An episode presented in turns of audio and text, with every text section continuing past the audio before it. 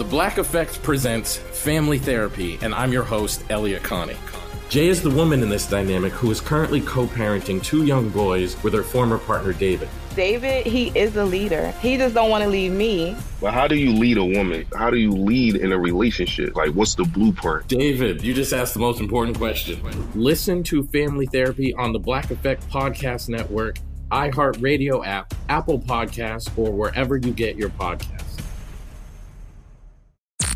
I'm Tamika D. Mallory. And it's your boy, my son, the General. And we are your host of TMI.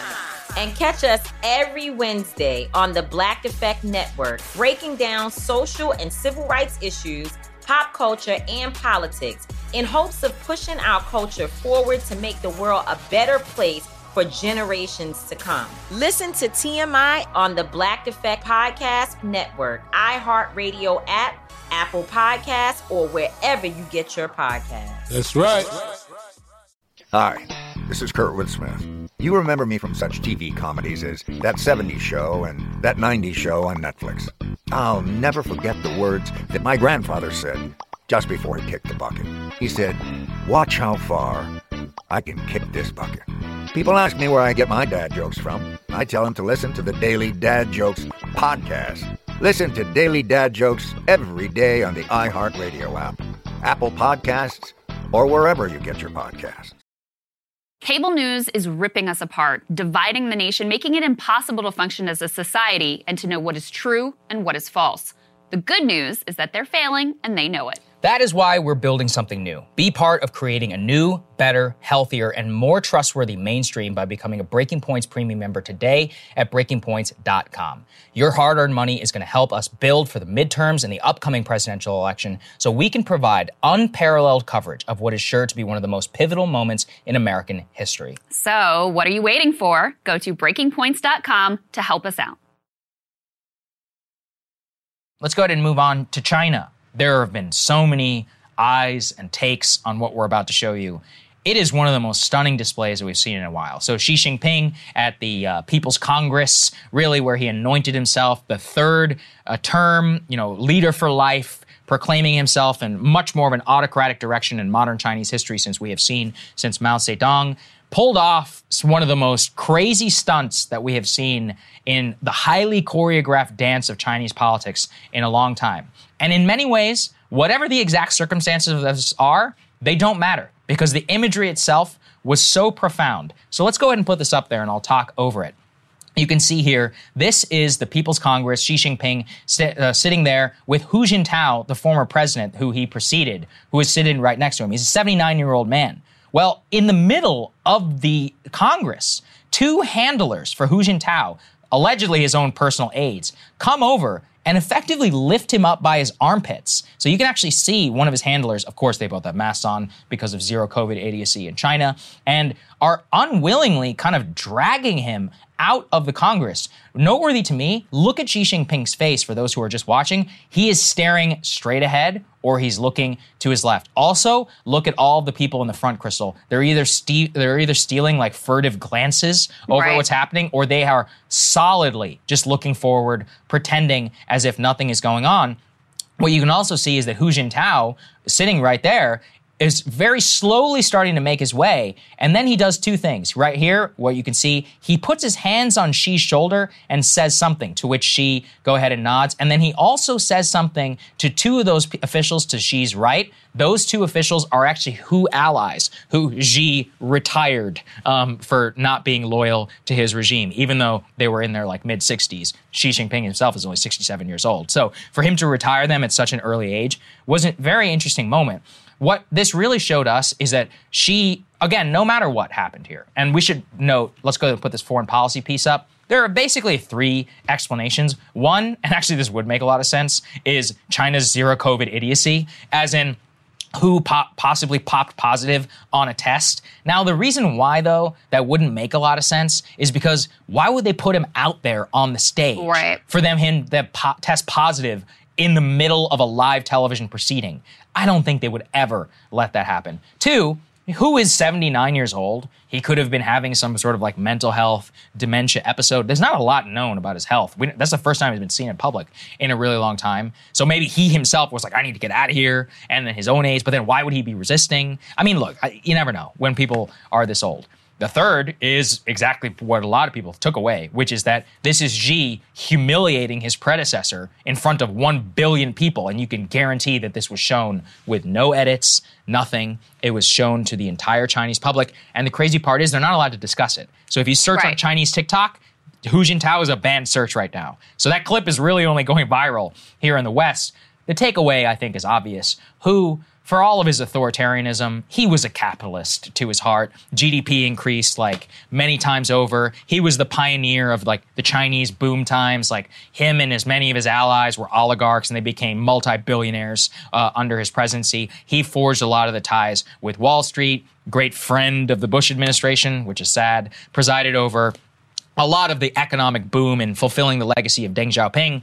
Xi very much sees himself as oppositional to Hu Jintao, reinventing the Chinese economy and the Chinese society. He took a couple of swipes at Hu, actually, in his speech in the translated version that I looked at. And this is just humiliating. I mean, Yeah. you're taking your predecessor and dragging him out as an elderly man Right. being marched across that entire thing in that zoom out shot of watching this all happen. I mean, it's just stunning. So, again, whatever the exact circumstances are, it almost doesn't matter because the takeaway is Xi is in charge. This is some Stalin stuff. I mean, it really is. The other thing that's interesting is it it is pure. If it was intended to humiliate and crush and all of those things, is also like wildly unnecessary because Hu's faction has already been crushed. Like Right. any sort of power that he held or power base that he held, they've already been purged. That purge was basically completed at this Congress um, with Xi bringing in, you know, some of his hardline allies and getting rid of anyone who was at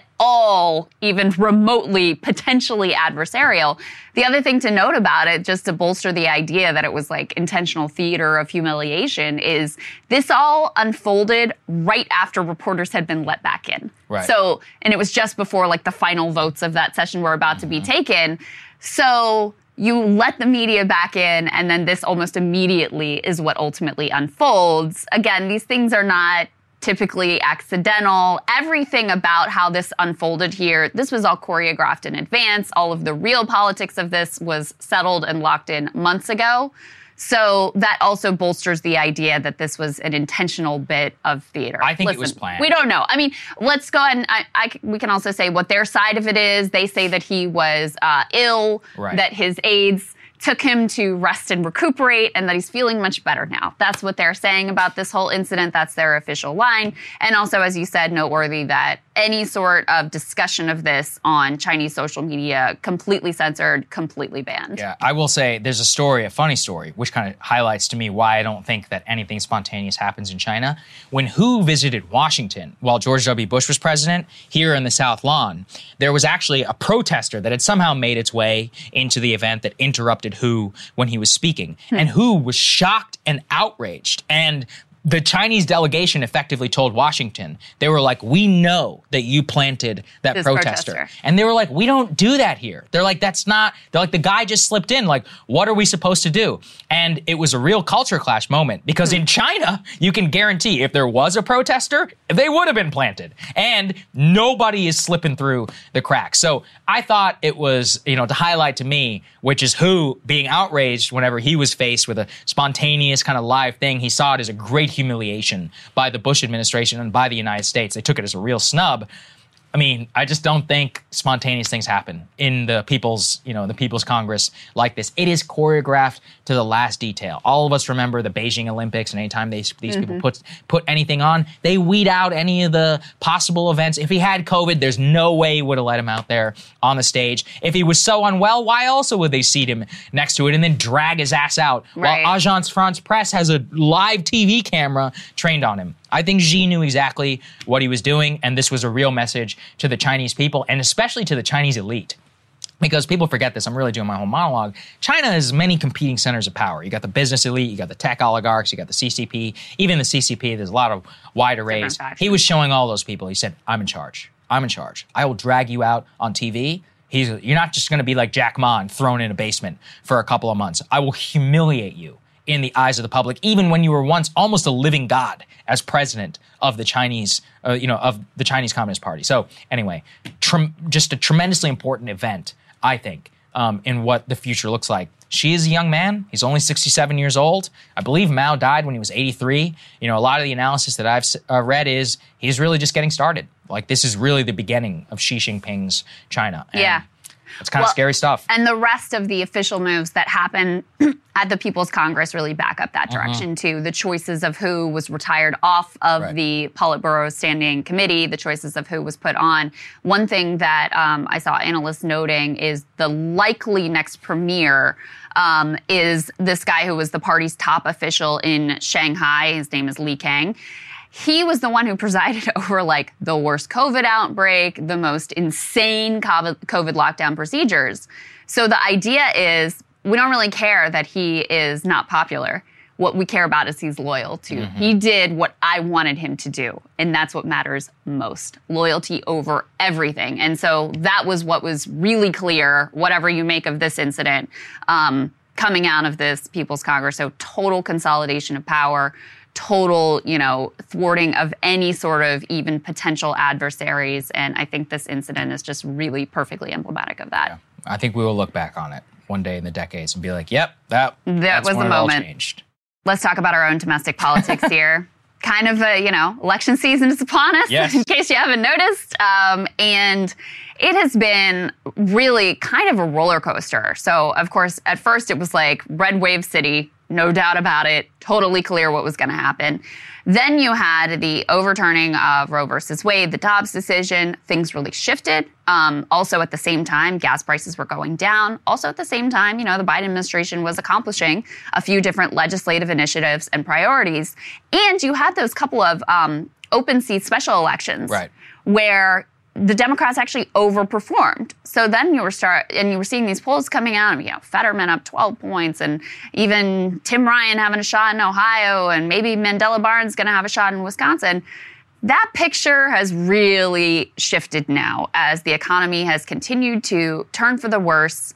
That Dobbs decision sort of fades into memory. And also, you know, we always predicted that after Labor Day, when you start looking at likely voters just re- versus registered voters, the GOP almost always picks up ground then. So um, here's from the Washington Post mainstream press really starting to take notice that uh, things are starting to slip away from the Democrats. The headline here is from Michael Scherer.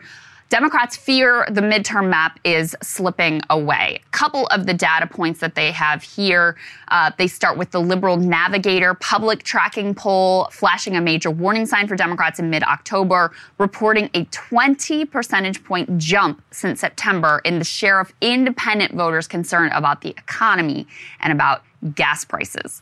That is terrain that the Democrats have basically completely ceded to the Republicans in what I think is one of the most foolish moves you could have possibly made as, you know, voters the whole time, even right after Dobbs, we're still telling you the economy is our number one issue. And they're like, nah, we're not going to talk about that. Yeah. Um, they say that was not the only data showing a turning of the tide in the battle for Congress. Uh, regional challenges are showing up in internal Democratic polls. You even have some places like Rhode Island is one place that they are worried about now. Rhode Island has not sent a Republican member of con- you know to Congress in like decades. So those are the sorts of seats that are in danger. Uh, Katie Porter, also in a relatively blue district, apparently under pressure as well. Uh, Sean Patrick Maloney, who's actually, first of all, he jumped into a seat that he thought would be safe, like bigfooting some other uh, more progressive Democratic candidates. And now it looks like he might be under pressure as well, even in that supposedly safe district that he jumped into. And this is the dude who is supposed to be leading Democratic efforts to hold the House, and he's not even able to shore up his own seat here. Uh, let's go ahead and put 538 up on the screen. This is the uh, race for the Senate. So previously, Democratic chances had gotten as high as 71%. Now they have dropped down to basically a coin flip. This model says it, you know, Democrats in 55 out of 100 times, they win the Senate, Republicans win in 45 out of 100 times. So a really dramatic reversal and shift towards Republicans at this point. And, you know, I think if you just look at history and you look at the top line numbers, you think about how the president's party, you know, when you're in power, how they normally do in the midterms, you think about how people feel about the economy, you think about the reality of inflation, you think about gas prices going back up, you think about how many people are saying the country's on the wrong track. No one should be surprised by these results. No, it's not surprising. It is really funny to watch. It's like something, the vibe shift happened in the media, and they're like, oh, yeah, inflation's bad, there's high crime, and all the fundamentals are moving against Democrats. And also, there might actually be problems with polling as there have been for the last like right. six years. Yeah, so this picture, as like not good as it is for Democrats, is probably still overly rosy. Yeah. Oh, absolutely. Yeah. I, I don't think there's any possible way. I mean, and to me, really, Krystal, what the takeaway is those enthusiasm numbers that we continue to see, like some of the early vote and everything that we look at. Go and put the next one up there on the screen, guys, because this is what really matters. In terms of his worst performing message, message they're really leaning into this, which is that the worst performing message per Stan Greenberg, who's really been doing some really excellent work. He was on the Bill Clinton campaign. I actually recommend there's a documentary. Um, that followed the 92 Bill Clinton campaign, of which Greenberg very prominently is in. I think it's on HBO. Uh, people should go and check it out. They were following him when he was like a third tier candidate all the way up until he won the presidency. Oh, so interesting. kind of the first like gonzo doc, which was back, anyway, it was in the 90s. It was interesting for the fashion alone. But the point is, is that what Greenberg intuited at that time with uh, James Carville was the it's the economy stupid message that ultimately won the 92 election. And he is pointing out that in all of his private polling, that the Democratic Party needs to quote, shut up about any of the work that it's done because Biden on all of these stump speeches is like, look what I've done for you with the Inflation Reduction Act. Look what I've done for you with the CARES Act, you know, two years ago. And voters are really like, what have you done for me lately? Because right now, my gas prices are high, inflation is very high. And in the absence of any message about what you're going to do to solve the problems, instead of here's everything that I've done for you, the GOP message of, well, we're going to attack Biden's policies, really it's a vacuum of only one side is saying something that they're going to do. Now, it may be the wrong thing. Personally, I think that it is. Well, I don't even think the Republicans, It doesn't matter. They're really not even saying anything Right. about what they're going to do. But when you're the party in power, of course, if things aren't going well economically, you're going to be like, and you're n- not providing people with like a here's specifically what we will do and how we Mm-hmm. will do it and some sort of counter messaging, then just by default, Republicans are going to gain the upper hand Mm-hmm. because they're not in power. I mean, that's just the way that this thing works. So Greenberg has been out with, you know, he did a more perfect union um, video. There's a joint memo with him and some others with the prospect. He is doing everything he can to sound the alarm here and say, you all are screwing this up royally. And he, you know, doesn't mince words here either. He says, I am stunned about how much of the Democratic commentariat is winging it. Republicans are hitting us on crime and border and inflation that has huge power. And we have the self satisfied message of how much we've accomplished rather than being focused on what is happening to people. He was asked if Biden himself perhaps had the message right. He said, nope.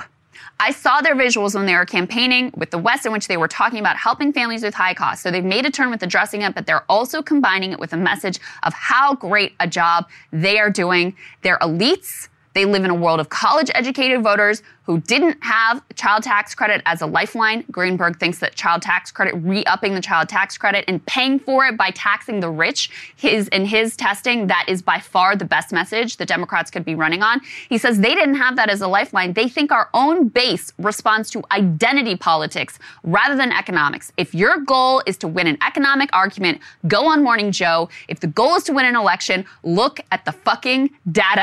That's what he had to say. So, I mean, and this is a guy, I mean, he's not like an anti establishment dude like us. This is on Hillary, a yeah. pure Democratic operative, wants Democrats to win, and is losing his mind over how dumb they are in terms of their lack of any sort of message on the economy. And you can see how, you know, just sitting back and look at all we've done for you, even like naming the Inflation Reduction Act, the Inflation Reduction Act was a stupid move. that's right. Because when inflation then continues to go up, yeah, you can say, okay, it has this provision, it has that mm-hmm. provision that's going to help people eventually. But people just look at it and are like, you said this was your plan. That shit didn't work. So what now? And they have nothing to say about it. and it. it didn't have anything to do with inflation. Like, let's be honest. Really, what it was is it was a climate bill, and I think that's fine. I mean, if you message climate properly- infrastructure bill. They could have run is. on it That's as fine. like the electric vehicle bill. They're like, hey, look, like gas is really high right now. We're going to try and make it cheaper for everybody. These are some of the subsidies that we're doing. We finally put technology neutral in on nuclear. You know, there's there's a defense of the bill, but it doesn't have anything to do with inflation unless your name is Joe Manchin and you happen to have spent 300 billion dollars on paying down debt. Even though our interest rates are like sky high right now, and it's not going to make a single difference. But that's a discussion for another day. They box themselves into this problem, and now they can't get out of it. And really, it's their own making. That's why I don't have a lot of sympathy. Greenberg is completely correct about how exactly they should be running. And yet, Krystal, you got a mailer at your house the Oh, other yeah. day. And what is it? What- Abigail what- Spanberger. Let Right. me pull this. Let me pull this bad boy up. Yeah, so, um. This is. I live in a swing district at this point. It's been redistricted. It used to be just hard conservative. Uh, Rob Wittman, the Republican incumbent, he's now been districted into a different area. And so this is like I don't know. It's like Biden plus six, something like that. Mm-hmm. This is should be a seat the Democrats, if they're going to hold on to the House, they have to hold on to the seat. You have Abigail Spanberger, who's a former uh, CIA op. Yes. who is the Democrat. She's an incumbent. And then you have Yesli Vega, who's actually a cop. Um, so we have a lot of law enforcement going on. And uh, this is the mailer that. Uh, they were actually door knocking that they've been handing out. So, a vote for Abigail Spanberger is a vote for abortion rights, voting rights, and accountability, whatever that means. Nothing. What does that mean? Nothing about economics you want to know something not a word. Not even, you know, she's actually, Spanberger has actually been great on the stock trading ban. Mm-hmm. She's one of the only people, I've got all sorts of other issues, but she's one of the only people that seems to actually care about this thing and been trying to work across parts and lines to get it done. Doesn't even say anything about that. Like, that's actually a good issue, too. You could talk about that. You could talk about, you know, economics, child tax credit, but she's one of these, like, corporate centrist types. And so she doesn't actually believe in doing anything for people. So she's leaning into abortion and voting rights Yeah, instead. good luck. You're right. She would be better on sock ban. Um, Yeah. here in Northern Virginia, we have somebody who, Kara Lipsman, who's a Republican actually. All her sign says is Kara Lipsman for Congress, and at the top it says "Stand with Ukraine." And to be clear, she is not going to have anything to do with Ukraine should she actually win her seat. And she's a Republican. Yeah. She has a blue sign. But this is like a very Ukraine." liberal Of course, I'm just- area. so yeah. What I'm pointing out is that this is what, what politics have gotten to now: voting rights, abortion, and stand with Ukraine. Nothing having to do with gas and inflation. Listen, I'm not saying. people I mean, minds. listen. What, I'm not saying those issues aren't important, that they aren't don't have a place. Right. But you, as Stan Greenberg says, look at the fucking data. Yeah. For months, people have been saying, "I care about the economy. I care about inflation. I care about jobs." You have nothing to say to those people. Nothing. And in fact, it's worse than that because when, uh, and we'll cover this in a little bit, but when people even express, like, hey, maybe you should have a message on the economy because people seem concerned about that, you get scorn and contempt. Scorn and contempt for for voicing that people have legitimate concerns in their day-to-day life in like making ends meet and maybe you should be responsive to that as the supposedly party of the working class it's that's like you know not something you're supposed to say Yeah, actually, there was a reporter, Hanna Trudo, uh, who we used to have over on Rising. Mm-hmm. Yeah. She put out a tweet uh, which said, Abortion as a closing pitch was always going to be a really risky proposition, but up against the economy, it just makes it look fringe. Of course, many people will disagree, but the cost of gas is extremely important to nearly everyone. Abortion is simply not. Absolute ratio to hell Total pile by on. the uh, basically by the you know quote unquote feminist press who were like, "How dare you say that abortion is not fringe? Like, tell that to so and so." That the we're not saying that. We're not saying it's fringe to the people who it affects. The what her point was is that gas and inflation affects everyone, and Right. so when you are going to run on something, you should try and run on something that is going to appeal to the broadest mass, and also activate said voters who are affected by abortion. I just thought it was remarkable that somebody is offering a very frankly basic political insight. Right. It took courage for her to even say mm-hmm. that. And Yeah. she was piled. I mean, I really am not exaggerating. Like the national political press made her out as like a villain for saying this. And look, you know, they'll all find out the truth come November 8th. They can I wish it were right. otherwise. Right. You know, they could wish that everybody in the country is going to row, row, row their vote. Yeah. But yeah, Yeah. when gas prices are going Right. up and people are struggling with inflation and effectively getting a, a pay cut, you know, every week, every month, and you're the party in power, it's I, I just can't even begin to wrap my head around the political failures that we are witnessing. So Rishi Sunak, uh, poised to be Britain's next prime minister. Big moment, I guess, for Indians. Our first leader in the West already. You know, you got the New York Times in front of you. The first person of color who will lead. I tend to think it's probably more important what exactly the man is going to do when he's in office. And look, two couple of things, which is kind of interesting. One, number one, Sunak actually ran against Truss, saying that her plan wasn't going to work. He And I said it bel- was a fairy tale. I was going to say, I believe Yeah. he's called it, quote, fairy tale Mhm. in the debate between the two. That's on his side. On the other, this is a precarious situation. 2024 is the next general election that's going to get called. The amount of chaos that's happening right now, clearly the Conservative Party is totally split.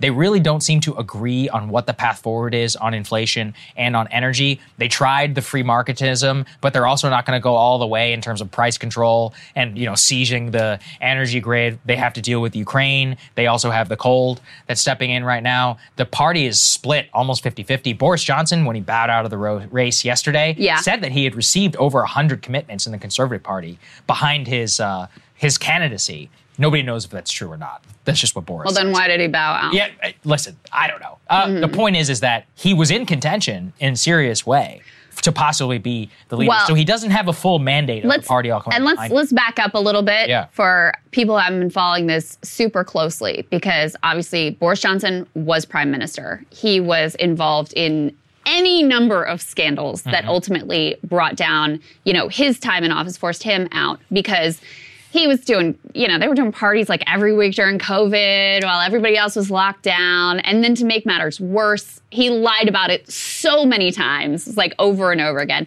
He actually sort of tried to use his um, quote unquote leadership. I didn't really like the direction he was taking things in, but you know, going to Kiev and Yeah, yeah. it- his posturing on the Ukraine war, a lot of that was an attempt to sort of rescue his own domestic political um, fallout. And so, uh, what triggered his uh, resignation, ultimately being pushed out of office, was Rishi Sunak, Mm-hmm. who was a member of his cabinet. He ultimately resigns, and that what sort of is what kicks off the process that lead, ends up with Boris Johnson out of office. Then you have this race for you know Tory leadership and to be the next prime minister. It ends up being basically Sunak versus Truss.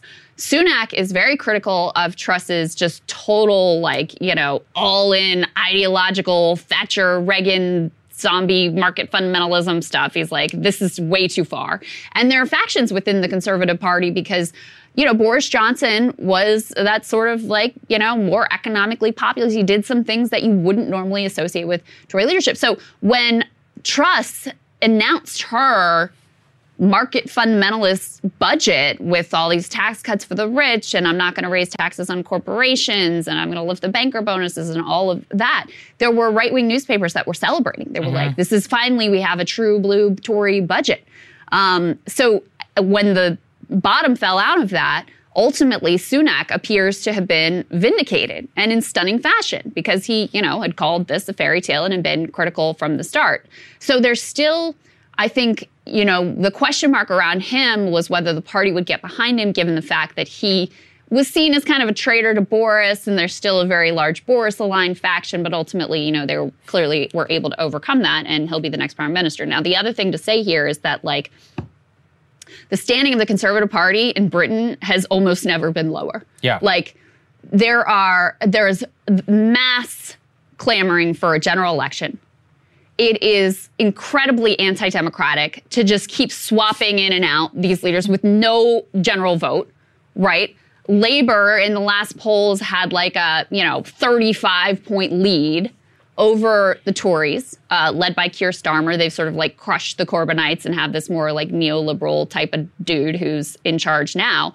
So even though they now have a new prime minister, he's facing massive economic problems, massive, uh, worse than us. I Oh, mean, yeah, way- way inflation is higher. They don't have the world's reserve currency. They have a housing crisis. Housing energy- affordability, I think, is even worse. It is. Huge housing issues, huge energy issues. We covered the BBC is writing secret scripts in case there's a massive like nationwide blackout. Like that's the sort of thing that he's stepping into, which Truss made that much worse with the fallout from her, you know, ultimately aborted economic plan. And then there's massive political issues as well because the Tories are in such poor political standing. So um, it's going to be, you know, it's it's quite something that he is uh, that he's got on his plate right yeah, now. Yeah, that's why I was saying, you know, before all the Indians get so happy, this guy could last just as long as Liz Truss. I mean, the reality is, is that he's got a divided conservative party. The country is in turmoil. He's got a bunch of crises. It's very possible that you know, he get a vote of no confidence that gets called on him. What if there's another snap financial crisis? Nobody knows, and then you, that's it. Boom, your government is over. Right. You resigned. He's only 42 years old. He's actually quite young um, in order to hold the office. So anyway, like this is a very precarious. is he going to outlast the head of lettuce? I think he probably will, just because Truss was such a disaster. But the previous one, I believe, it lasted three months. Uh, that was the previous shortest PM in British history. I saw a bunch of great takes that trivia writers in the UK had to update all of their stuff because they hadn't had somebody who'd serve for such a like it was a staple. Everybody in the country knew, at least in trivia, like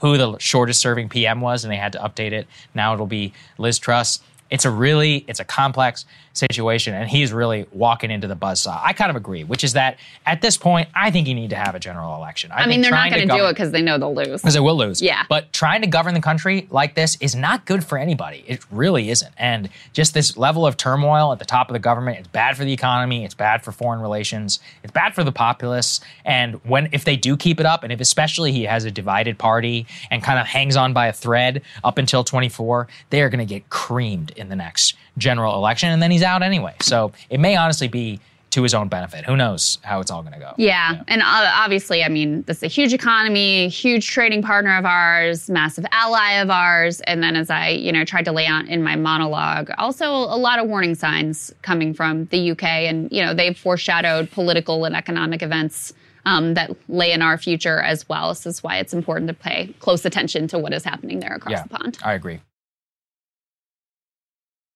Let's go ahead and move on to Ukraine. Uh, some fascinating stuff happening here in Washington. There's been some major debates. Counterpoints did a great job covering it, but we have an update on the Democratic front. For a while, Krystal and I have been asking, we're like, hey, where is the anti war movement? Like, does it even exist? So, yesterday, heartened to see a letter. Let's put this up there on the screen. This makes it actually bipartisan in terms of criticism of the war. 30 House Democrats, mostly of the House Progressive Caucus, led by Representative Pramila Jayapal, called on Biden to have unprecedented, to pair their unprecedented economic and military support with, quote, proactive diplomatic push, redoubling efforts to seek a realistic framework for a ceasefire. That's it. If you go ahead and you read their letter, it is one of the most innocuous things possible. They do not call into question ongoing arms sales to Ukraine. They do not say that the U.S. should force the Ukrainians' hands. They do not say many of In the fact, provocative things. They go out of their way, Yes. clearly, to not say that with reassuring language about, of course, it's up to the Ukrainians, and of course, we see Russia's not good actors here. Of course, we know this would be very difficult, but maybe, kind of, sort of, we should consider possibly thinking about diplomatic action. That's it. That's basically the letter. That is all they say. And I will read you the conclusion. In conclusion, we urge you to make vigorous diplomatic efforts in support of a negotiated settlement and ceasefire, engage in direct talks with Russia, explore prospects for a new European security arrangement acceptable to all parties that will allow for a sovereign and independent Ukraine, and in coordination with our Ukrainian partners, seek a rapid end to the conflict and reiterate this goal as America's chief priority. That's it. That's all they said. Uh, frankly, innocuous, not particularly groundbreaking. Many much more much more provocative things have been said on this show, of which you know the pro-Ukraine people have been upset about. That's fine. You could be upset about this, but I don't see how this is anything not within the bounds of public debate. And yet, the freakout that this letter caused in Washington is unparalleled. And especially because they're on the Democratic side and they're much more susceptible, I think, tell me if you disagree, to criticism from elite media circles and all of that. They hundred caved within a matter of hours. That letter came out in the afternoon, four to five hours later. Put this up there on the screen. Pramila Jayapal, go ahead and issues a statement. She says, in a letter to President Biden, my uh, colleagues and I advocated for the administration to continue ongoing support Let me be clear. We are united as Democrats in our unequivocal commitment to supporting Ukraine in their fight for democracy and freedom in the face of it. Diplomacy is an important tool that can save lives, but it is just one tool, as we also made explicitly clear all of that. I mean, it's a total capitulation where they came out and just said, actually, no, we didn't mean it. And uh, actually, we're 100% in line with President Biden. And please don't criticize us anymore. We're not anti Ukraine. We really just want democracy. It's just hilarious and pathetic to watch this real capitulation Oh. in real time. I mean, just instant, right? And I was tracking because even as like moderate and carefully worded and milk Mm-hmm. toast as this thing was, I was like, this is 30 Democrats. They're not all squad members, you know, AOC and Cory Bush and those folks, Ilhan, were they were Yeah, on it. yeah, that's right. But it was also these sort of like more main Jamie Raskin and other sort of like mainline Mm-hmm. Sheila figures. Jackson Lee from Texas. Right. I Yeah. was like, okay, Right. all right. We're at least opening up a conversation. Mm-hmm. And I was shocked because I knew they were going to get massive backlash because, you know, we see the way that this all unfolds. There is zero room to question the direction and the strategy whatsoever. Zero. Okay. So I was truly surprised and I was truly Took impressed. I was truly Yeah. impressed. Ro Khanna is the only person that I've heard saying really any of that Mm-hmm. before this letter comes out. And then I start to watch online. In fact, while we were planning our show, I was looking at the replies and the quote tweets from all of the blob aligned, mainstream resistance. All these people just went all in piling on these people, even some of their fellow members of the quote unquote progressive caucus, like Ruben Gallego, going all in, trashing them. They're being accused of being Russian stooges. Markos Moulitsas accused them of making quote common cause with Lauren Boebert, Marjorie Taylor Greene, JD Vance, and the rest of the MAGA crowd all of this just absolute vicious attacks on these people, questioning their motives, questioning their intelligence, questioning the timing of the letter, everything. And almost instantly, they completely cave. It's so depressing. It is so incredibly dispiriting to see that you can't even open the door a crack to saying maybe we should think about diplomacy to end this war. And Ryan Grim, I think we have this. Let's put this up on the screen. Of course, um, our Counterpoints co host here, he had a great article breaking all of this down. He says 30 House Democrats tried to gently open the door to diplomacy in Ukraine. It was slammed in their face by the end of the day. And he goes into some of the pushback uh, that we saw online and on cable news and in other places. He goes into the timeline of how instantly Pramila Jayapal in particular just completely caved. And it's utterly perspe- uh, pathetic. He quotes here Erik Sperling, who's executive director of Just Foreign Policy, which had endorsed this letter. Um, and he actually made, I thought, an interesting point. He cast the extreme opposition to it as a sign of the fragility of the anti diplomacy consensus. He says the shrill response to this utterly moderate letter exposes that war proponents are scared of an open debate about the range of potential approaches to addressing this conflict. As happened with the war in Iraq and many others throughout human history, war proponents attempt to silence debate in large part because they are not confident in their arguments and they are afraid that pro diplomacy views will appeal to average Americans. And that's exactly what we have seen when the question has been asked. There is a large majority of people who are interested in diplomacy. Because guess what? If we want this war to end, that's the way that we're gonna.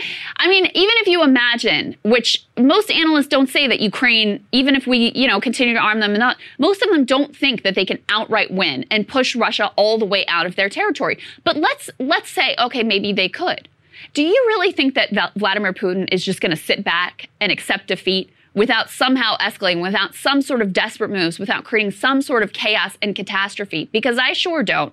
So the idea that you can't even say this without being viciously smeared and attacked online and accused both of being, you know, Russian propagandists, but also the the ultimate sin of having anything in common with, you know, people who are supposed to be out of bounds, like Marjorie Taylor Greene, who I'm no fan of, I think is a ridiculous person. But you can use that hard partisan divide to just shut people up. It's so disgraceful. I can't even wrap my head around it. I mean, honestly, I am finding some comfort in this, Krystal, because I am just seeing that there is a massive political hole waiting to be filled that will one day make its war, uh, voice heard Yeah, by will. the democratic process. Americans are not stupid. The closer that we get to nuclear war, they're going to say, hell no, we're not interested in this. The establishment and the Ukrainians have made a tremendous, tremendous error in allying themselves with the mainstream Democratic Party, which is about to get its ass kicked in Congress. And guess what? House Republicans, there's already a civil war that is erupting. That's right. Put this up there on the screen, which is that Kevin McCarthy came out and said to Punchbowl News, actually, we are very likely not to approve any more aid to Ukraine. Now, they used fiscal language in order to say that, and whatever. I mean, I guess uh, better than nothing. But Mitch McConnell said, no, that's not going to stand, all of that. Now, listen, do I think Kevin McCarthy will actually have the stones to stick by his position? No. I think he'll probably cave to the blob as well. But what it does show me is that if the pressure is on enough to McCarthy for him to publicly come out and to question the Washington consensus, imagine what a Donald Trump like figure, who we showed you Yeah. is already advocating for negotiation and diplomacy. Let's say the war gets even hotter ahead of the 2024 election. Remember, everybody thought that Americans were going to freak out when Trump was calling out NATO allies. Didn't happen. Everybody thought that the Americans were going to say, my God, he's questioning the free trade consensus. Nope. Actually, turns out that they support it in wide numbers. So, listen, they have ceded the ground for the debate to the fringe and to Donald Trump. He is not a fool. Trump, if his his greatest skill is intuiting which areas of public consensus and rhetoric are completely out of the bounds, Yep. seizing onto it and hammering it home and hammering it and pissing off the establishment who screech and make the uh, they make the issue even louder for Americans who love to see them melt down. So the Ukraine consensus of February of 2022 is long gone. Go ahead and take a look at every poll that exists. GOP voters are split right down the middle on continued aid for Ukraine. Every concerned Veterans of America poll that we've ever showed you has shown a tremendous preference for diplomacy. Right now, the entire Ukraine debate really is shrouded in secrecy. They don't want people to know. And look, you know, we're not stupid. As many people could watch the show, as many people watch the news, most Americans have no idea what's going on in Ukraine. They have no idea how close we are to a Cuban Missile Crisis. I said this before. I believe one of the most shameful things that Joe Biden has done is to tell a bunch of rich Democratic donors that we are on the verge of nuclear Armageddon. And if you believe that, you owe a direct address to the American people to tell it. But he, he can't tell you that Well- because if you do, you're going to be like, well, hold on a second then. What, are we doing in about that? Yeah. Yeah. like, are we gonna are we gonna stop that? He would prefer everybody go about their lives and go to the gym, you know, argue about inflation or whatever, because the longer that happens, Washington is allowed to continue doing what it wants. It operates in secrecy, and yet they never learn their lesson. They didn't learn it from Iraq, they didn't learn it from Libya, they didn't learn it from Afghanistan. Americans will make their voice heard eventually in some way, and you are not going to like it when that day comes. That's right. And the instinct to just completely shut down any discussion. Like there is literally, you are not allowed to dissent even one inch, which is effectively what this letter was. Yes. This letter was like one inch of dissent, and they had everything thrown at them to shut them down. And, you know, they instantly cave. And this is a repeated problem, obviously, with the, you know, so-called progressive caucus, where they cannot take any heat from Democratic leadership, from the mainstream press, from freaking, you know, idiot pontificators on Twitter. They can't take it. They just instantly fold. And so it is really depressing. Um, Ro Khanna did have a, dif- a decent statement even after everybody else around him capitulated. Um, he said to Ryan, it should not be controversial to say we need to explore every diplomatic avenue to seek a just peace and to end the war, including the engagement of our allies to help with that. He's right. It shouldn't be controversial, but apparently this is, you know, considered completely out of bounds to even have the conversation about a diplomatic end to this war when the president of the United States is openly admitting that we could face potential nuclear Armageddon. And yet we're still like, yeah, this direction we're going in is fine. And you can't even question it. You can't even say anything about it. You can't even say, suggest at all a different direction. It's so depressing to me. I wish they just wouldn't have said anything. And let's show them why. Why did this happen? Put this up there on the screen from the propagandists over at uh, the Washington Post.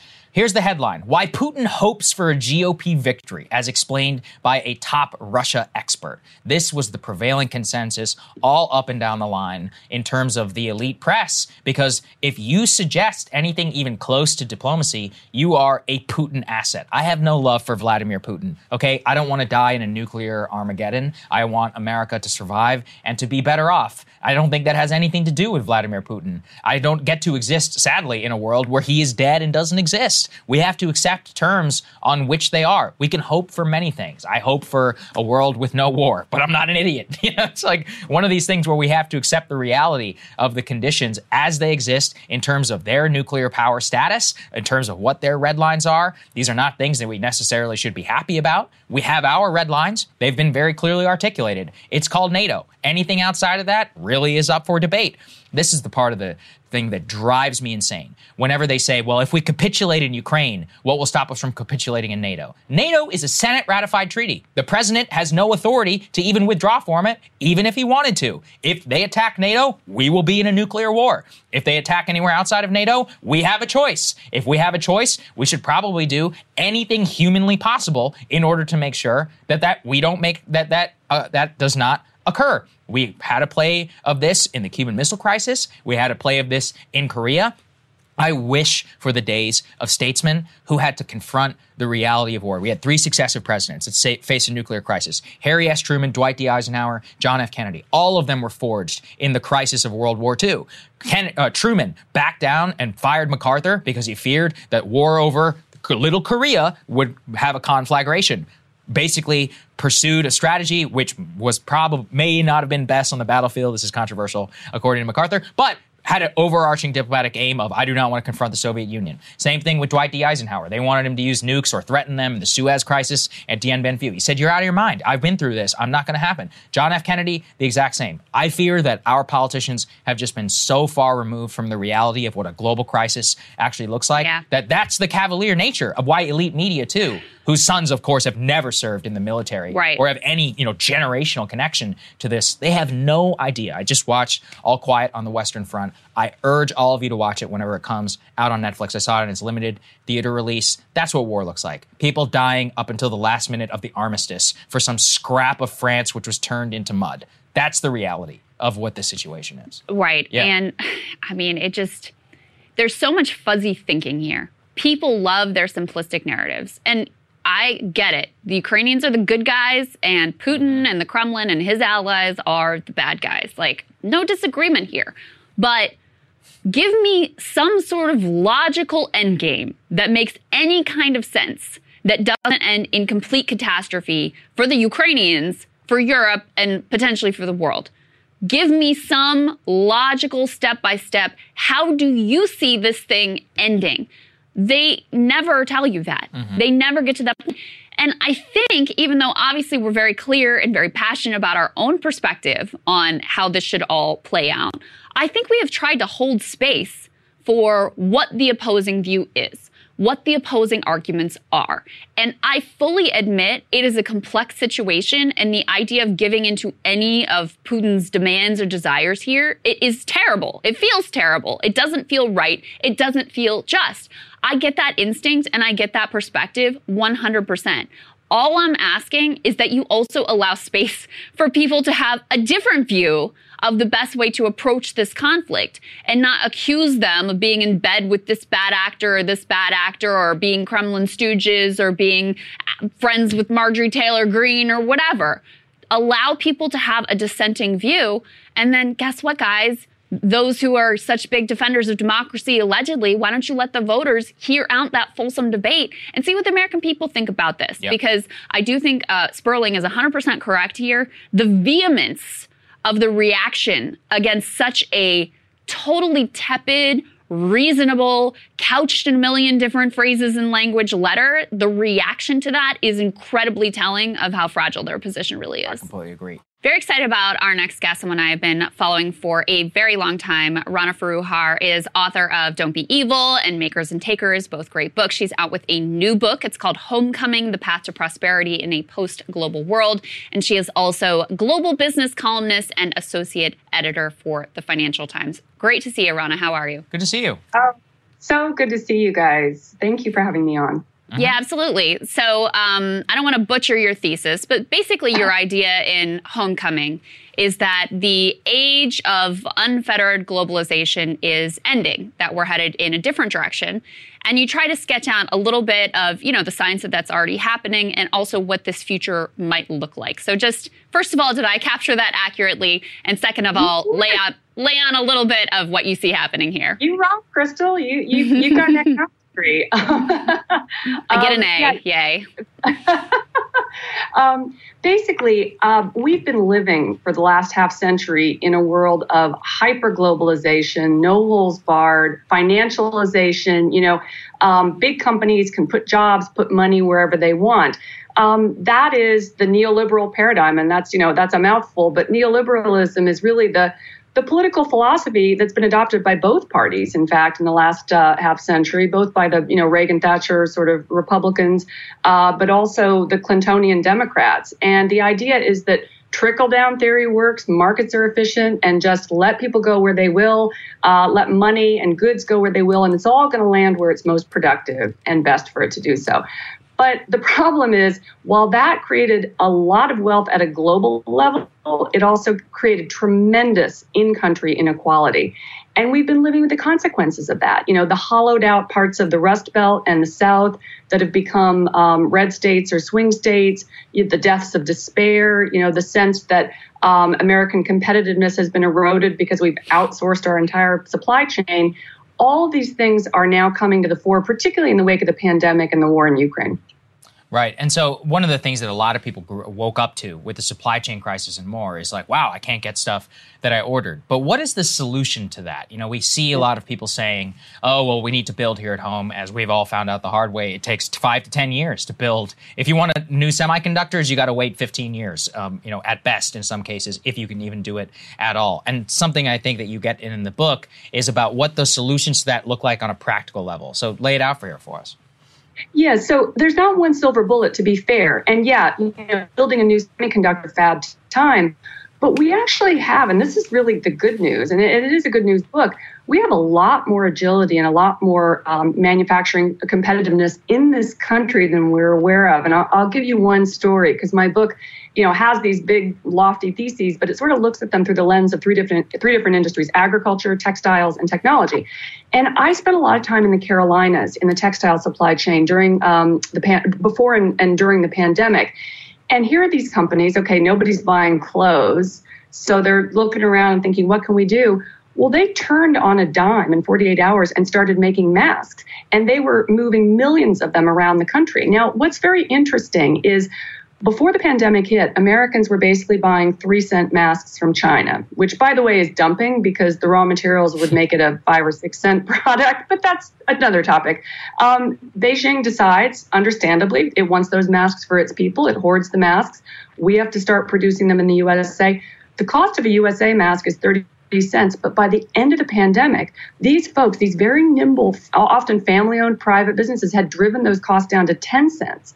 And then when you factor in higher labor uh, standards, good environmental standards in this country, not having to haul things, you know, thousands of miles and spend that energy cost and the emissions cost to bring things through the South China supply chains, um, you know, it actually makes a lot of sense to do more at home um, all kinds of reasons for this technology that are you know allowing things to be 3d printed in real time are taking off i think we're going to be doing a lot more here at home hmm. What did you make of the sort of instant calamity triggered by uh, the short lived Prime Minister of the UK, Liz Truss, who went yeah. all in on the sort of most ideological, most strident version of the Reagan Thatcherism, free market economics, comes in with this proposed mini budget to slash taxes on the rich and forego a raise in corporate taxes and even like, I'm going to lift the cap on banker bonuses, like just whole hog on this thing. And the very that she revered completely turned on her and there was an almost complete collapse. I mean, what did you That's make right. of that in terms of, you know, what it says about where we are in the era of neoliberalism and what the both public and market reaction is to this type of ideological project at this point? You know, it's a it's a great question, and I couldn't, frankly, have asked for a, a better uh, peg, a news peg for my book, because if you think about, okay, trickle down started with Reagan Thatcher. That pendulum swung so far that we now have this incredibly bifurcated economy, both in the US and the UK. You get a prime minister that comes in and says, Yeah, you know, we still believe that the way to growth is to cut taxes on the rich. That's worked. No, it hasn't worked. It hasn't worked. Uh, definitely for, for 20 years. If you look across the board at all uh, all workers and all salaries, it hasn't worked for 40 years. If you look at working people, so you know, no big surprise that the market said, uh, "Hold on, we don't think so." And particularly if you're going to cut taxes, even as you're increasing uh, fuel subsidies and spending, we don't like that. So I think the demise of Trussonomics, if you will might call it that, um, is potentially the apex and the turning point. You know, where we start going down this hill of neoliberalism, hopefully to something better. Hmm. And what are the downsides, you know, to this change? Obviously, deglobalization. Uh, we've gone through a period of this with depression and all that in the 1920s and 1930s. Can we avoid some of the pitfalls, both politically and economically, from that time, or do you think it's maybe just as raucous in the transition? Great questions. Um, so look, we are in a bumpy period. I mean, the world is not flat, right? That's one of my big uh, my big theses. The world is bumpy. It's never been flat. You know, there was I've been going to China, for example, for 25 years. I never landed in China and looked around and thought, wow, this country, big, rich, old country with its own traditions, own system, is going to seamlessly fit into the Washington consensus. Yeah, that's going to happen. Um, you know, no it's it, but but we now see those things and so we're no longer willfully blind to them. Um, some people would look at say the export bans that the biden administration has put on um, high-end uh, chips to dual use chips to china as being an aggressive action. In fact this administration is just reacting to China's own stated goal of being totally independent of Western uh, Western technology in the next few years. And you know, the party is is really hardening. You saw that at the last party conference over the last few days. So this is reality. But it doesn't have to be a zero sum game. I think, you know, um, I did a, a, um, an event with Janet Yellen, Treasury Secretary of the Atlantic Council, several months ago, where she first used that word friend shoring which is about let's create a trade system that's about values. Let's make sure we're not buying cotton t shirts that are made by tiny fingers in a forced labor camp in Xinjiang. Let's make sure we're trading with companies that treat workers and the environment properly. And and this is part of the Inflation Reduction Act, let's make sure that we give some carrots as well as sticks. So, domestic producers at home that are doing the right things, let's reward them, let's incentivize them, as well as making it harder or more expensive for folks that are doing the wrong thing to bring stuff into the country. So, Rana, I very much see all the signs that you're pointing to. And I think, you know, the Trussonomics collapse, uh, it really demonstrates that whatever there was to get out of that worldview has long been gotten, if there ever was anything to get out of that worldview. Those gains have already been attained, and it leads to, you know, nothing but catastrophe at this point. But in the same respect, you know, I get pushback about the idea that sort of the neoliberal era is ending because they're like, Joe Biden is a consummate neoliberal and he's in charge. And yeah, Truss is gone, but now you've got like a Goldman Sachs dude who's prime minister of the UK. A lot of the power is still with this ideology in terms of the institutions that are, you know, supporting our government. So what do you say to that pushback? Oh, uh, well, Krystal, for sure, the neoliberals are not going to die um, easily. you know, and I'm, I'm doing personal hand to hand street fighting with some of them right now, I can tell you myself. um, uh, I would actually, it's funny with Biden, I would, I think Biden is pre neoliberal. I mean, you know, I think mm. he actually harkens back to an era in which the state and business worked together better and, and also parties worked across the aisle better you know, I don't think there's been a more labor friendly president in this country in, in decades. I mean, this guy has a bust of Cesar Chavez in his office. So I wouldn't call him a neoliberal. That said, there definitely is an existential fight, I would say, within the Democratic Party, not just folks that are in the administration, some of whom are, as you say, hardcore, you know, markets are always right, um, everything has to be cheaper. You know, you hear Larry Summers saying that drives me crazy. Um, cheap isn't cheap, by the way, if you factor in the real cost of energy, emissions, quality, labor, et cetera. But um, but there is also a contingent that's saying, you know, hey, we need to do things a different way. And I know that that contingent has the president's ear. Now, I will say, you asked about challenges earlier. Uh, the big challenge is inflation because creating this new world, frankly, means pricing products the way they should be priced we've gotten used to total cheap consumer culture in this country. And we thought we bought the Kool Aid that if we outsourced our entire industrial base, didn't care about manufacturing jobs, thought everybody could be a software programmer or a banker or, you know, media people like we are, that the country would be fine. And it wasn't. Cheaper flat screen TVs in Walmart did not make up for the fact that the price of everything that makes us middle class, housing, healthcare, uh, education is going up even before the latest bout of inflation, three times the triple, uh, you know, three times the core inflation rate. So that bargain doesn't work. And we've got to get to a better place because, you know, you cannot have an economy that's based simply on asset prices going up and the rich getting richer. It just, as I think you all would agree, we're really at a social breaking point here with this. Mm-hmm. Yeah. Mm-hmm. Yeah, very, very well said. You know, Rana, you um, in Makers and Takers actually have an anecdote that I have referenced a number of times, but I think it's really important for understanding the realities of the modern economy because the system of neoliberalism, one of the promises is like, oh, this is going to fuel all kinds of innovation.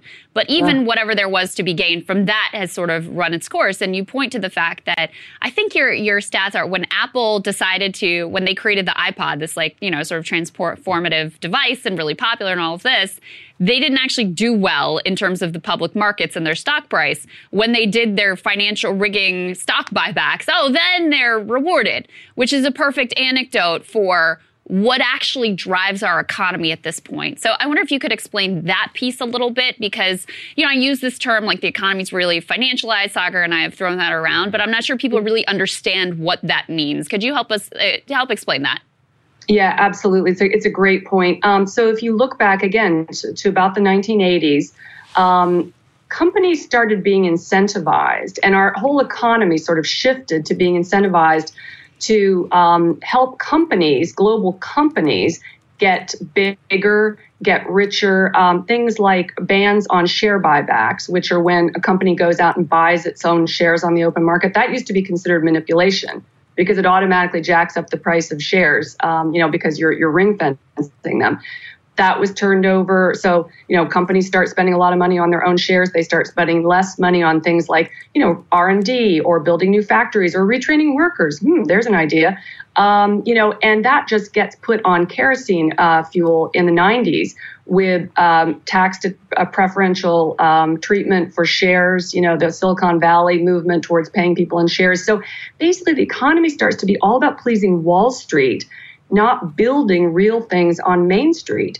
And so that's why you have this very weird feeling that, and we all felt this in the pandemic wait a minute, this sky is falling and yet stock prices are higher than they have ever been. Mm-hmm. Well, that's mm-hmm. because we threw the ball to the Fed for the last 40 years. Both parties did and said, you fix it, keep rates low, you know. But what that does is it just inflates asset prices. It doesn't change the story on Main Street. It doesn't help us create the new, new thing. Um, and we're now at the end of that too because interest rates are rising.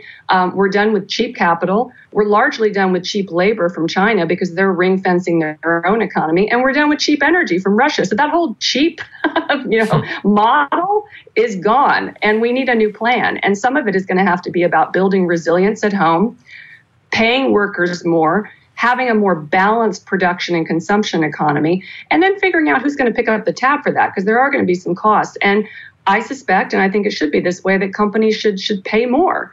Um, you know, I, I support things like the CHIPS Act to, to create some incentives to build semiconductors in this country, but I sure as heck don't want to see every industry lining up the White House to get bail, you know, get a handout or a bailout. They need to be spending their money productively to create real innovation, real growth, and real jobs. And you know, the clean energy um, transformation that we're going to be going through is the perfect example of this. If you look back historically, the periods in time where you see long-term sustainable shared growth are when there is a transformative technology like say the railroads or the internet and the public sector puts a floor under it and then private sector companies come in and commercialize it and that's when you start to lift all boats not by doing you know financial engineering of, of share buybacks or private equity firms coming in and splicing and dicing companies we've got to get away from that we can't compete with china if we keep doing that yeah, I think it's really well said. And I, I yeah. really pre- uh, encourage everybody to go and buy the book. We'll have a link down in the description. Thank you so much for joining us. We really appreciate it. Great to see you, Rana. Thank you. Good morning, everybody. Happy Thursday. We have an amazing show for everybody today. What do we have, Krystal? A lot of interesting things to get to today. So, we are going to uh, break down that Fetterman Oz debate that, of course, has caught everyone's attention. A lot of questions there. And also, we have some uh, new allegations against Herschel Walker down in Georgia. So, we'll catch you up to speed on everything related to the midterms as we head down the stretch. New Biden comments with regards to Ukraine and Russia's potential uh, nuclear use and also those dirty bomb allegations. So, we'll break that down for you. Also, supposedly, the Elon Musk Twitter deal is going to close tomorrow. Tomorrow. He Looks showed done. up at headquarters carrying a sink for some reason. We don't really know. We'll take it. This also comes amid, this part was actually the most interesting to me. Some new research that came out about how Twitter is kind of dying. Yes. You losing some of their biggest users are like not really posting anymore, especially in like news and politics, which is the most profitable um, topic areas. So we'll break that down for you as well. Ken Klippenstein had a great scoop about the Fed and um, really exposed something that goes on there that almost no one knows about, which is they are lobbied just like legislators here are lobbied by business and banking interests, um, but without any sort of democratic pushback or accountability on the other side. So he goes deep into how that all works. Also, Senator Menendez, once again under criminal investigation. Um, so we will tell you what we know about that. I'm also very excited about our guest today. He's a former longtime CIA agent. He was actually station chief in Moscow, which is crazy.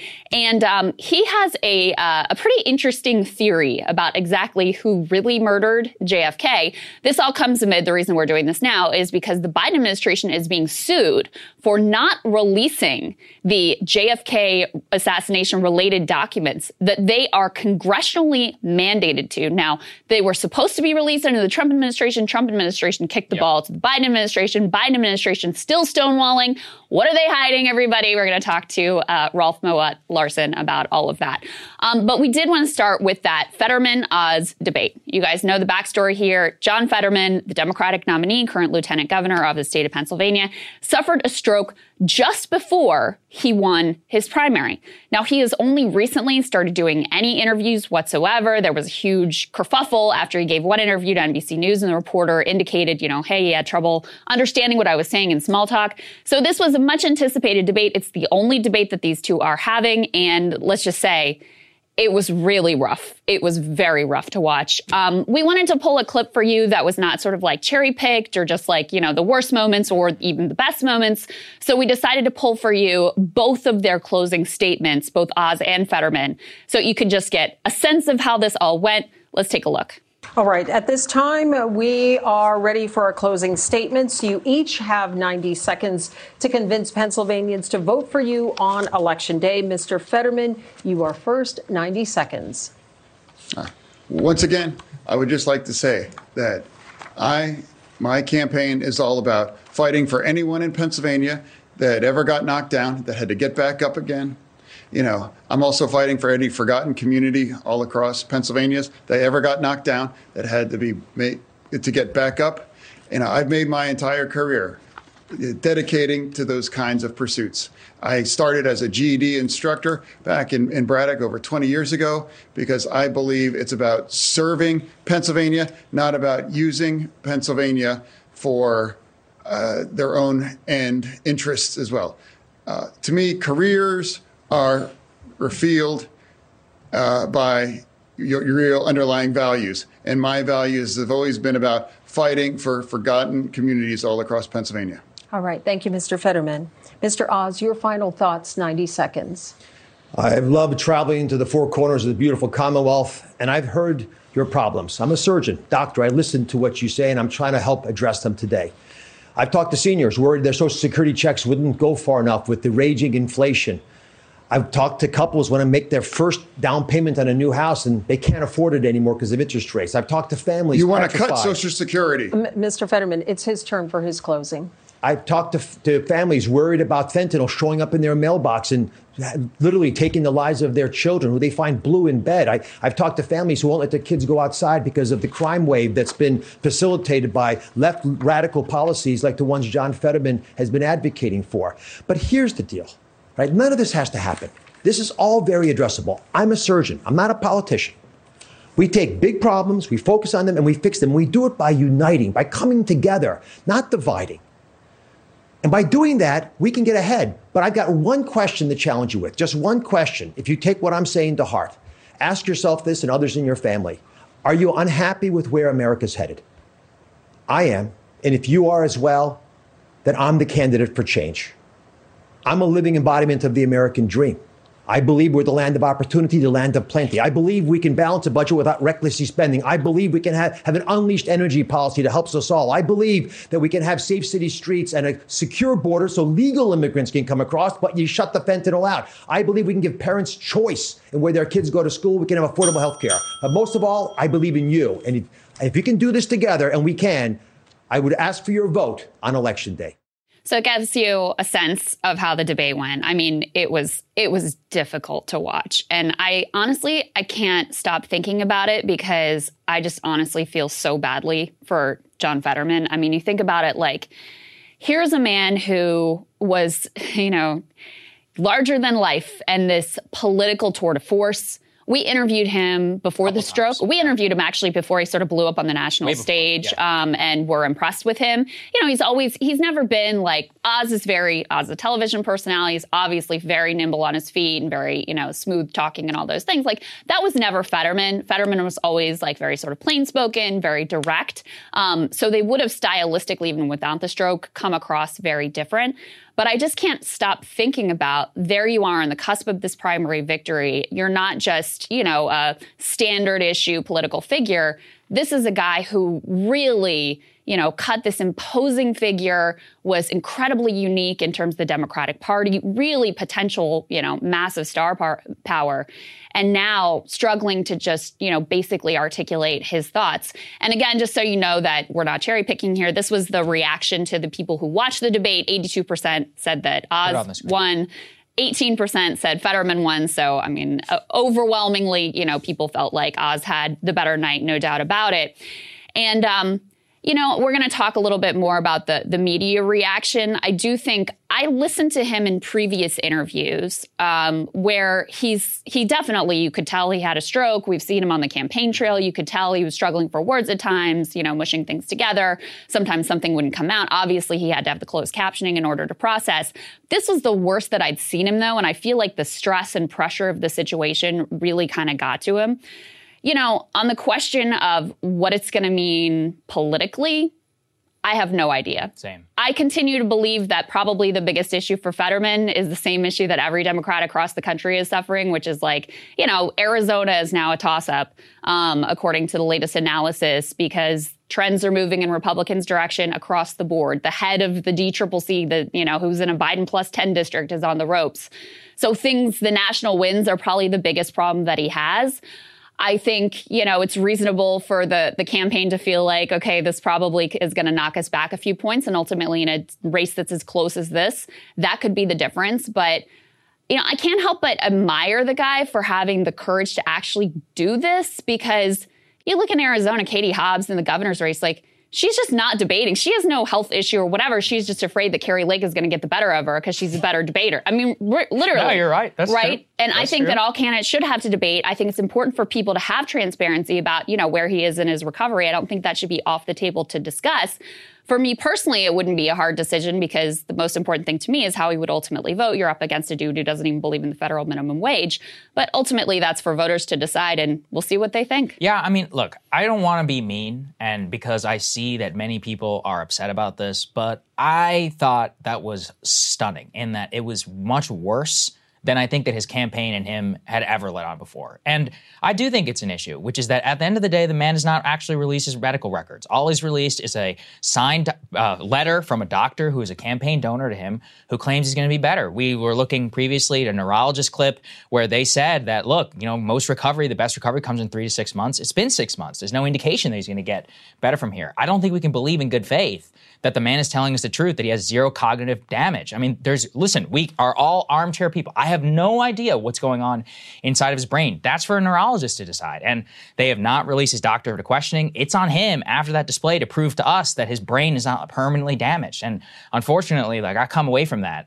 And that's the least amount of stress that you might face one day as a senator. And I just disagree wholeheartedly with this ongoing cope and meme I see on the left, which is like, well, what all senators do is just show up and vote. I'm like, okay, hold on a second. This is a, one of the most powerful people in Washington is an individual senator. They can hold up legislation. They can hold up nominees. They vote for judges. They vote for wars. They vote for treaties. They decide immense things. Look at the power of Rand Paul when he wants to be useful. Right. Look at the power of Joe Manchin and Kyrsten Sinema when they want to be useful. Well, that's I am just not going to sit here and be told that it's okay for somebody whose brain is possibly fried to be Yeah, a senator from the from the state of Pennsylvania. Conservatives who are most critical of Fetterman, Yeah, they they're pro Herschel Walker. they They're full of shit. They I don't agree with really you. care about the health issues. They care about how he's going to vote. He's not going to vote the way they want him to. Sure. So, you know, I personally, for me, again, it wouldn't be a difficult decision because there's nothing to me that indicates he doesn't know what his values are, that he wouldn't know how to, you know, take a vote on the issues that matter to me. You're up against a dude who literally doesn't support the federal minimum wage, has actually been much cagier about what he views, uh, thinks on a variety of issues, especially abortion. Um, and so, you know, at the end of the day, like how they're going to vote on the issues and the bills that are in front of them, I think that is the most important thing. Now, you know, would it be better if you had someone like for your normal run of the mill senator, it actually is just the taking the votes that is the mm-hmm. thing. You do have people like, you know, Elizabeth Warren, I have issues with her, but she brings something to the table and her questioning and whatever that obviously goes beyond just like taking a vote. But ultimately, with a lot of just your kind of standard issue run of the mill senators, basically the job is to vote on issues. So, anyway, I mean, the other thing that cuts against this is, you know, Oz does continue to come off as kind of like a smarmy asshole. And I don't think that ha- he handled this well because he didn't need to take shots at Fetterman. There were some sort of underhanded jabs at Fetterman's um, health condition currently. And so he continues to be like not a very likable guy. And ultimately, if I had to bet, I would say this was, you know, damaging to Fetterman, probably cuts a couple points off of him. But I also just really don't know because There's no voters know. have responded in ways that I've been surprised about. Again, you know, I was actually talking to my mom about this, and she's my very my like touchstone for the kind of like normie swing voter type. And her response was empathy and like, God, I give the guy credit for having the courage to do this. I, I you think know? you're right, which is that Yeah. look, I've f- I have found myself with the vehemence of old people every time I've gone after Joe Biden. They're like, "Oh, can't you give him cut him some slack?" I'm like, personally, I think we should hold our leaders to a higher thing. But Well, listen, he- the man won the, he won presidency, so I'm like, what do I know? All right, he won the presidency, and he continues to be outside of you know a few people, probably a Democrat's strongest chance for the next time around. That's what I'm saying. So I'm like, look, uh, you know, know. people can make their own minds. Uh, as I alluded to, let's put this on the screen. I'll never forget reading this. I actually read this back in college. It's 2012. Big study from political scientists that reviewed reams of political polling data going back over decades, all the way from JFK onward. Do presidential debates, and those are the highest, highest engaged debates. Yeah. Do they matter? Almost never. Not really. They basically are a wash. Now, as Ryan Grim once said on our show, every all of the sta- studies that regard candidate quality never had to deal with candidates as poor quality as Oz, Herschel Walker, and Blake Masters. So I don't know, you know, but those people are all tied in the polls. If I were to bet on the fundamentals, I would bet on all three to actually win their race. So in this debate, Will it matter? Look, I gave you my personal view. I'm also not going to sit here and tell you that my personal view has any sway or is even in the median mind of the Pennsylvania voter. Right. I was talking recently. The median Pennsylvania voter is a 53 year old man, 53 year old white man who did not go to college. I am not that person. I don't live in. Power. I've only been a couple of times. I have no idea what these people are going to vote on. So at the end of the day, I trust in the voters. They can decide what you know themselves. I do think the major takeaway is that Oz, you know, for all the so-called backhand, I didn't read into it as much. You know, I watched the whole debate. and I didn't see a lot of that. Uh, for what I saw, the major takeaway from the RNC was they were playing his loop. Uh, he, he had a terrible answer, to be honest, on fracking, where he was basically like, "I support fracking." Yeah, Yeah, oh, yeah, He was it like, "I support was fracking." It was very stilted. It was garbled. It was also a flip flop, right? Because he actually did not support fracking. I remember we, we were talking about this back Yeah. whenever we interviewed him. So they are playing clips back to back of him used to saying it, and now and hammering him actually more on a policy matter, given the gas Yeah. prices plus the crime. I mean, that's don't- one that I think. I I honestly don't know that fracking is like the issue that it once was in that region, but I do think listen, again, my analysis in general, and we're about to talk to, about Herschel Walker here in a few minutes, but is that um, as much as I would like I, candidate quality to, Yeah, but to it not-. I just Yeah. don't think it really does. Right. I we see all of these races moving in the same direction right now. Mm-hmm. You know, whether it's uh, Fetterman who's struggling in Pennsylvania, whether it's Mark Kelly who you know is seen as a very strong candidate out in Arizona. He is strong. Uh. Blake Masters is closing the gap there. That's now a toss-up race. Whether it's you know down in Georgia, like every single race seems to be moving and shifting towards the Republicans. I don't see that as having much to do with any of these candidates' individual like personality, charisma, platform, abilities, whatever. I think it has a lot more to do with the national mood. Mm-hmm. So do I think it might matter on the margins? Yeah. And if this comes down to a few thousand votes in, you know, a few key districts, then you could talk, you could be making the case that this debate was the difference maker. If it ends up not really being close in either direction, then, you know, obviously not. Um, just so we have a sense of where this is right now, and this kind of underscores our point. Right now in the 538 average, Fetterman is plus 2.3. There was a time when he was up 12 in the average. Okay. Now, again, that's before, even before there were any, you know, interviews or really any very strong concerns about his recovery process. Those, that tightening and closing of the gap really has everything to do with the national wins because we see that happening in race after race after race. Um, you know, the other thing that I think is important to note here not only that the gap has closed, but there was a time when Fetterman's average was up over 50%. And now it's down at 47.2%. And I think also a lot of what's happened in some of these races where the base didn't love the candidate they ended up with, or there were candidate quality issues on the Republican side, the Republican base is also starting to come home. Mm-hmm. And you've seen that, you know, certainly here, and you've seen it in Georgia as well. No, I think you're right, Krystal. And actually, I just checked the RCP average. Their average actually has Fetterman only up by 1.3%. I mean, given what yeah, I think know, the 538 one like takes into account a bunch of 538 whatever. is more weighted. Yeah. So RCP is just like a true average. Average. And if the true average is 1.3, we know the miss in Pennsylvania Yeah. to be four points from 2020. Right. No indication that the same miss isn't there. So I would probably rather be Oz right now, given the way that things are trending. But again, like you said, it's not just about Oz. You have to zoom out and just say, all GOP races, national ballot, everything moving in that direction. Fundamentals, look, I'm just going to keep betting on them from the future. Yeah. Because- I mean, look, maybe we could be completely wrong. Maybe Fetterman pulls it off by two. He very Who knows? Maybe the miss is in the other direction for some unknown reason, but based on recent history, We can only we can only go to war with the battle or the, the information that we have. Yeah. And with that, like, look, I personally I put my money on it. I was like, all right, fine. I think Oz is going to win.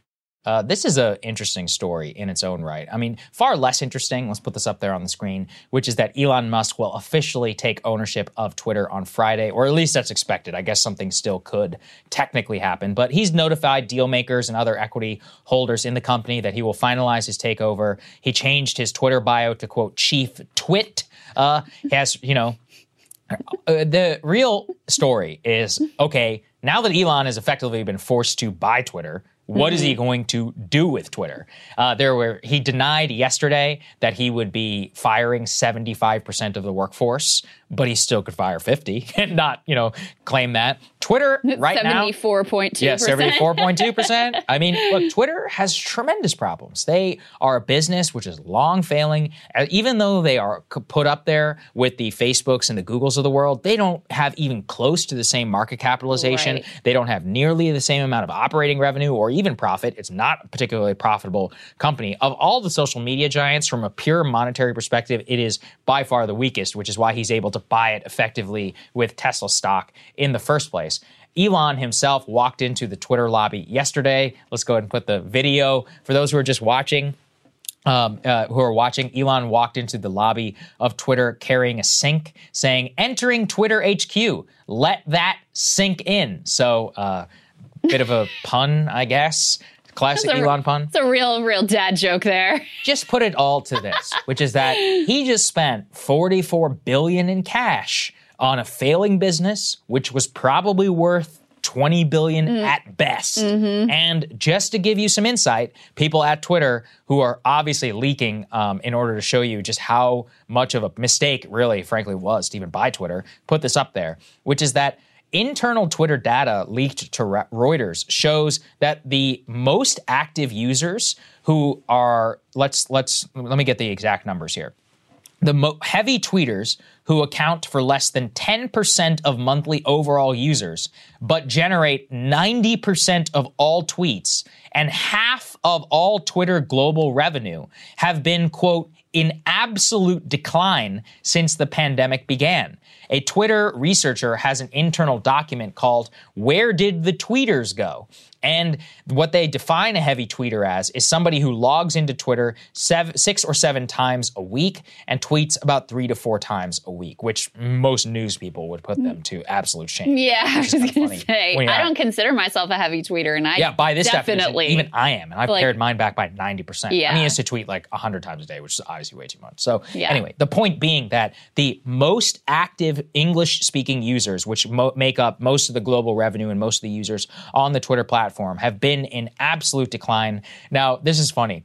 What are the highest growing topics of interest in the last two years? Cryptocurrency, porn. crypto and porn, basically. Yeah, that's basically it. Which- and given the crypto crash, right. not inspiring. They say even Yeah. crypto now with the crypto crash Right. has been like plummeting Yeah. in that one too. So now it's just porn. And That's the core stuff, the core product of news, sports, and entertainment is apparently waning amongst those users. And the, the problem is that, um, you know, no problem with porn. It's fine that it's on there. In fact, I think they actually do a pretty good job of like allowing there to be uh, porn on Twitter, but it not like taking over everybody's timelines. You know what I mean? I've never personally seen it on. Any, oh, you haven't? I Not mean, I on Twitter. occasionally have. Well, there's one porn star who's like a, ma- a male porn star who's a massive fan of. I won't even shout him out, but he's a massive fan of our show. And so one time I was like, "Oh, who is this guy?" And I was like, "Oh my god!"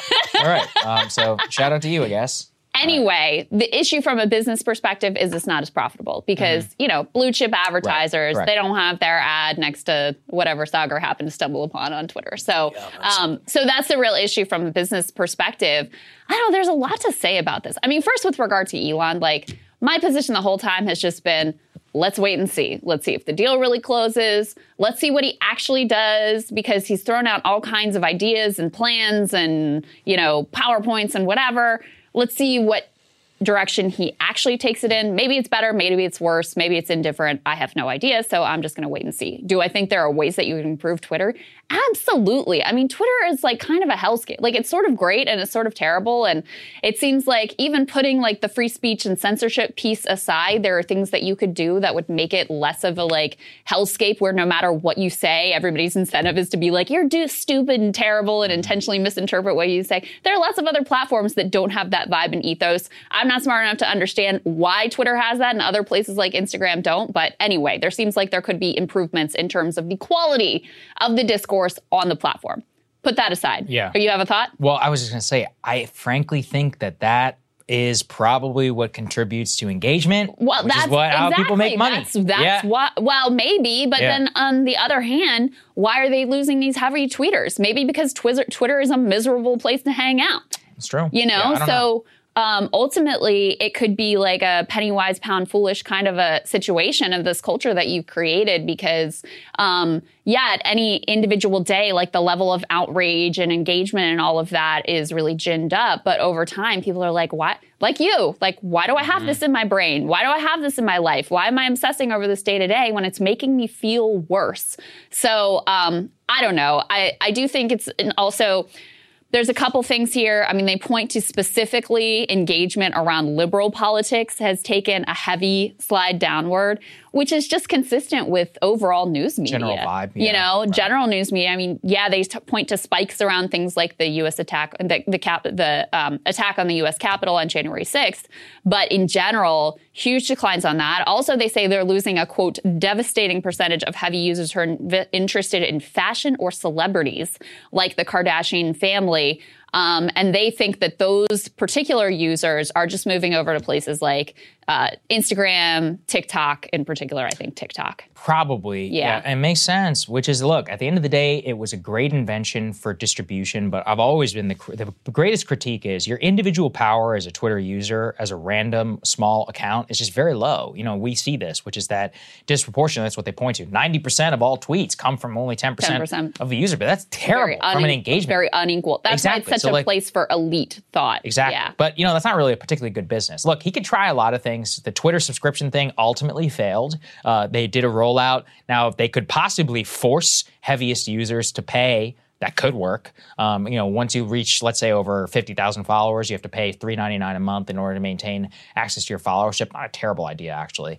But there's a lot of things that you can do on its current trajectory, I just don't see any way without massive layoffs. Let's put this on the screen, which is that Twitter users or Twitter employees have put out an open letter basically saying, please don't fire 75% of us. But the irony is, is that internal Twitter documents actually show that the uh, vast majority of the workforce was already kind of put at risk. They were already weighing massive layoffs at the company. Maybe not in the 75th percentile range, but Mhm. something like 20% or so of the workforce. So no matter who took over this company, it was going to be a bloodbath from day one. And look, you know, I like Jack Dorsey just from a purely like ideological perspective. I think his heart was in the right place, but you know, God bless him, he did not do a good job in creating a good business here. And maybe it's not possible. Maybe it was always impossible for it to be a great business. It was a, maybe it's a, one of those things like it's a great service like Google, but it just doesn't have the monetary back end. You know, one of the insights Yeah. that Elon does have that uh, you. I have all Yeah. kinds of issues with Elon, but um, that I think is correct is like he's very skeptical of public companies and public markets because Mhm. of the way it messes up incentives. Oh, he's Um, correct. and he's absolutely correct Yeah. about that. I mean, that's we talked to Rana Foroohar earlier this week, who's a wonderful thinker and just wrote a great book called Homecoming, and has also written books like Makers and Takers, all about the financialization of our economy. And the reality is. Private businesses really are much more incentivized to focus on the quality of their product. The numbers bear out. They invest way more in research and development versus, you know, your public company, the whole game's like buying back your own stock and all this financial engineering crap. So, I mean, that's another that's another issue here as well. But um, look, I'm curious to see what he does. If if it improves the platform, that would be wonderful because it really is central to our uh, elite dis- discourse and political dialogue. I mean, in some ways, of course, like what happens on Twitter isn't real. Like it's not Mm. Twitter's not real life, whatever. But it does really set the agenda in terms of elite opinion makers, and so it is a very critical part of our public square. It's personally why I don't think it should be up to the the whims of profit incentives. I think it should either be like basically, you know, public utilities, part of the sort of infrastructure of how we conduct democracy. But if there are any marginal improvements that are made here, it would be a positive thing. I would really like it. I mean, I, I think a return to the chronological feed, which you can do Mhm. you can do yourself. That'd be want to. better. I've done that, but most people don't do that. As away from the algorithmic feed would be very beneficial for. There's a lot of things I could do for the service, but I just don't see a way that it makes a lot of money. That's why I just don't think there is any world in which he will make any of his money back. But I mean, look, maybe he did the world a favor, which is that you burn your cash and you do, you know, basically eat the cost for the rest of us to have a service, which I do think is vital. But from a business perspective, I really just don't see it. it- From an advertising related business, it's just not going to happen. Now, is never bet against him from a business perspective. I think all of us have learned that. It's very possible he could turn the ship around. He could turn it into a lean, mean machine and then just, you know, increase the operating revenue and that alone would drive a profit. And then maybe he could even sell the company in the future. We'll see what he uh, yeah, I mean, I don't really care how the business does. Yeah. I care about like how, Sure, how it is right. for society. We'll see. We'll see what he does.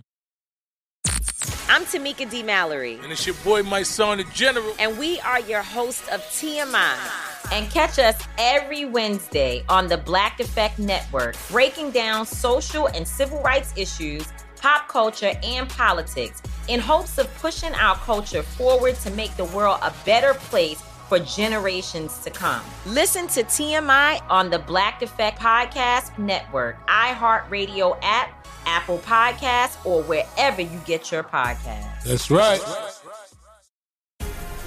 The Black Effect presents Family Therapy, and I'm your host, Elliott Connie.